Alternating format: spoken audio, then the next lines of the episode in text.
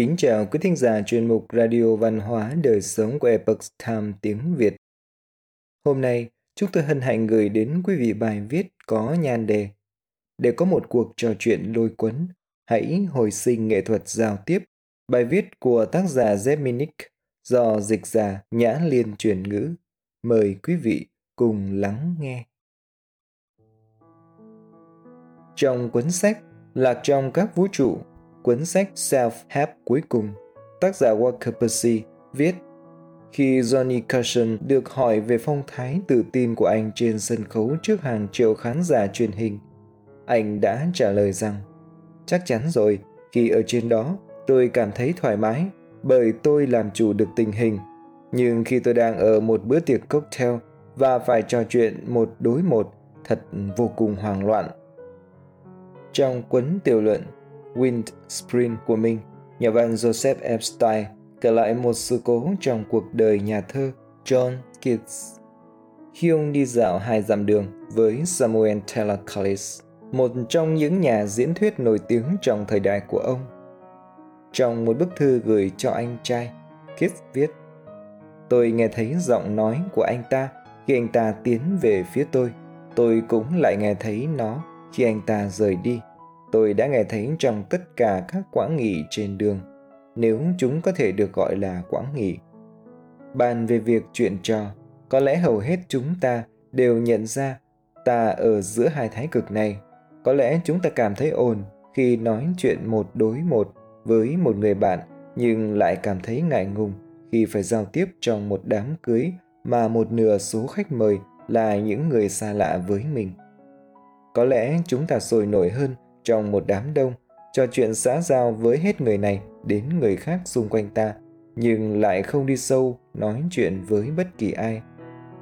Dù là ở trong tình huống nào đi nữa, thì chúng ta vẫn thường quên cân nhắc đến nghệ thuật giao tiếp. Tại sao nghệ thuật giao tiếp lại quan trọng? Tôi nghi ngờ rằng có rất ít người nhìn vào gương và nghĩ bạn là một người giỏi chuyện trò, hãy tiếp tục phát huy nhé. Trên thực tế, đa số chúng ta thường không nghĩ rằng trò chuyện với người khác là một nghệ thuật cần có kỹ năng. Tuy nhiên, việc có thể tiếp tục một cuộc trò chuyện và thậm chí là có thể làm cho cuộc trao đổi đó trở nên thú vị đối với những người mà chúng ta đang chuyện trò cùng là một phương tiện quan trọng trong mọi việc. Từ xây dựng tình bạn cho đến kiến tạo nên các mối quan hệ trong kinh doanh và ngày nay khi chúng ta đang giao tiếp qua các thiết bị điện tử quá nhiều, chúng ta đang tìm cách thiết lập các mối quan hệ thông qua giọng nói và ngôn từ của mình trên điện thoại, thì việc trau dồi kỹ năng giao tiếp lại có một tầm quan trọng mới. May thay, có những kỹ năng và chiến thuật có thể khiến tài năng của chúng ta được phát huy trong lãnh vực này. Bắt chuyện. Cho dù là ta đến thăm một người hay gặp gỡ một người lạ trong bữa tiệc thì một nụ cười và một lời khen chân thành sẽ ngay lập tức thiết lập nên liên kết giữa ta với người đó. Chúng ta có thể trực tiếp khen người đó. Bạn quàng chiếc khăn đó trông tuyệt đấy, hoặc đưa ra lời nhận xét của bản thân mình. Thật là một nơi hoàn hảo cho bữa tiệc sinh nhật. Bằng những lời tán thưởng này, chúng ta sẽ mang đến bất kỳ cuộc trò chuyện nào một tinh thần hứng khởi tức thì sự nồng nhiệt sẽ kéo mọi người lại gần chúng ta hơn. Họ sau đó sẽ quan tâm hơn đến những gì chúng ta nói. Người bạn lâu năm của tôi, jones, là một trong những người phá bằng tự nhiên nhất mà tôi từng thấy. Cậu có một giọng nói sôi nổi, đầy năng lượng, và mọi người luôn đáp lại điều đó, cũng như trả lời những điều mà cậu thấy hứng thú về cuộc sống của họ.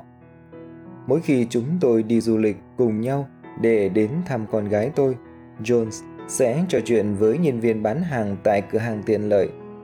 Ở các bữa tiệc và các buổi gặp mặt bạn bè của con gái tôi, Jones nhanh chóng bắt chuyện được với những người xa lạ, cả già lẫn trẻ.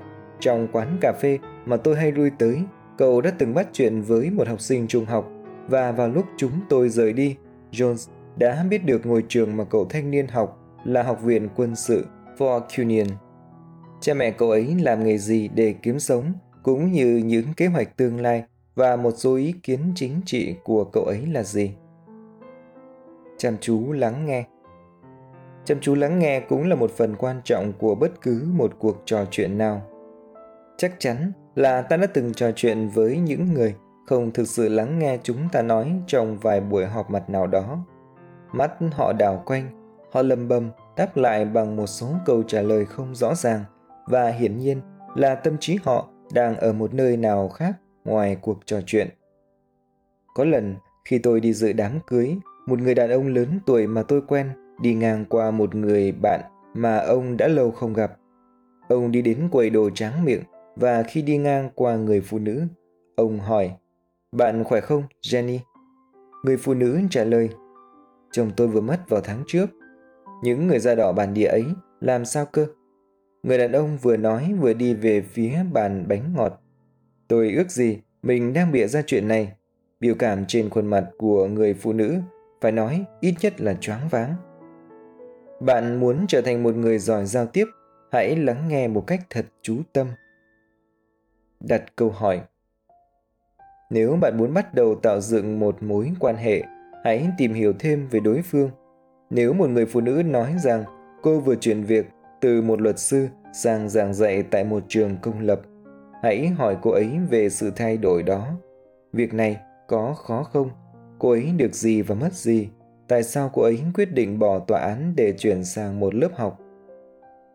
Chúng ta không chỉ được lắng nghe, nhiều người hào hứng chia sẻ về bản thân họ, mà thông qua những câu hỏi này, chúng ta còn có thể học được nhiều điều, làm phong phú thêm những hiểu biết của bản thân về họ và thế giới nói chung tất nhiên, chúng ta cần phải thận trọng.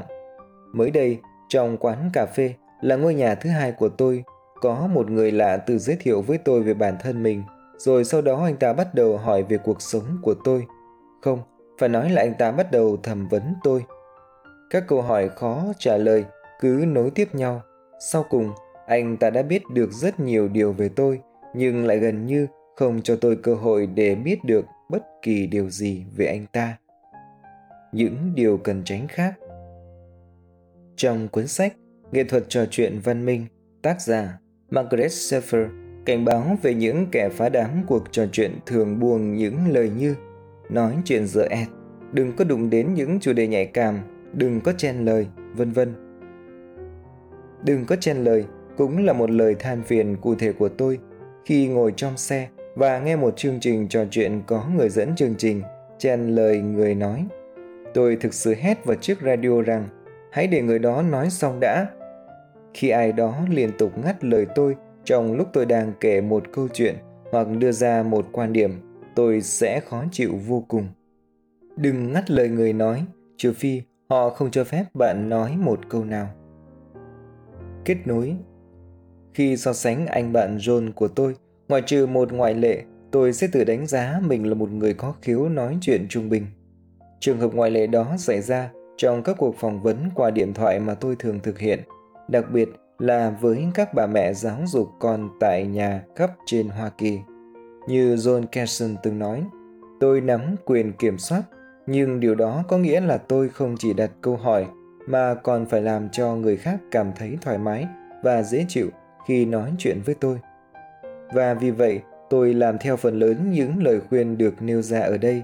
Tôi tự giới thiệu bản thân, thường khen họ về những thành tích của con họ. Tôi biết trước những điều này đặt câu hỏi để họ nói một cách đầy đủ và chi tiết mà không ngắt lời trong khi tôi ghi chú lại và đôi khi xen vào điều gì đó từ kinh nghiệm của chính mình. Tôi thấy hài lòng với những lần chia sẻ này của chúng tôi và với những câu chuyện của họ. Cho dù là qua điện thoại hay gặp trực tiếp, một cuộc trò chuyện hay sẽ làm phong phú thêm tính nhân văn trong chúng ta. Thêm vào đó, chúng ta có thể sẽ có một khoảng thời gian vui vẻ. Quý thính giả thân mến, chuyên mục Radio Văn hóa Đời Sống của Epoch Time tiếng Việt đến đây là hết. Để đọc các bài viết khác của chúng tôi, quý vị có thể truy cập vào trang web etviet.com. Cảm ơn quý vị đã lắng nghe, quan tâm và đăng ký kênh. Xin chào tạm biệt và hẹn gặp lại quý vị trong chương trình lần sau. Kính chúc mọi điều bình an và tốt lành tới quý vị cùng người thân.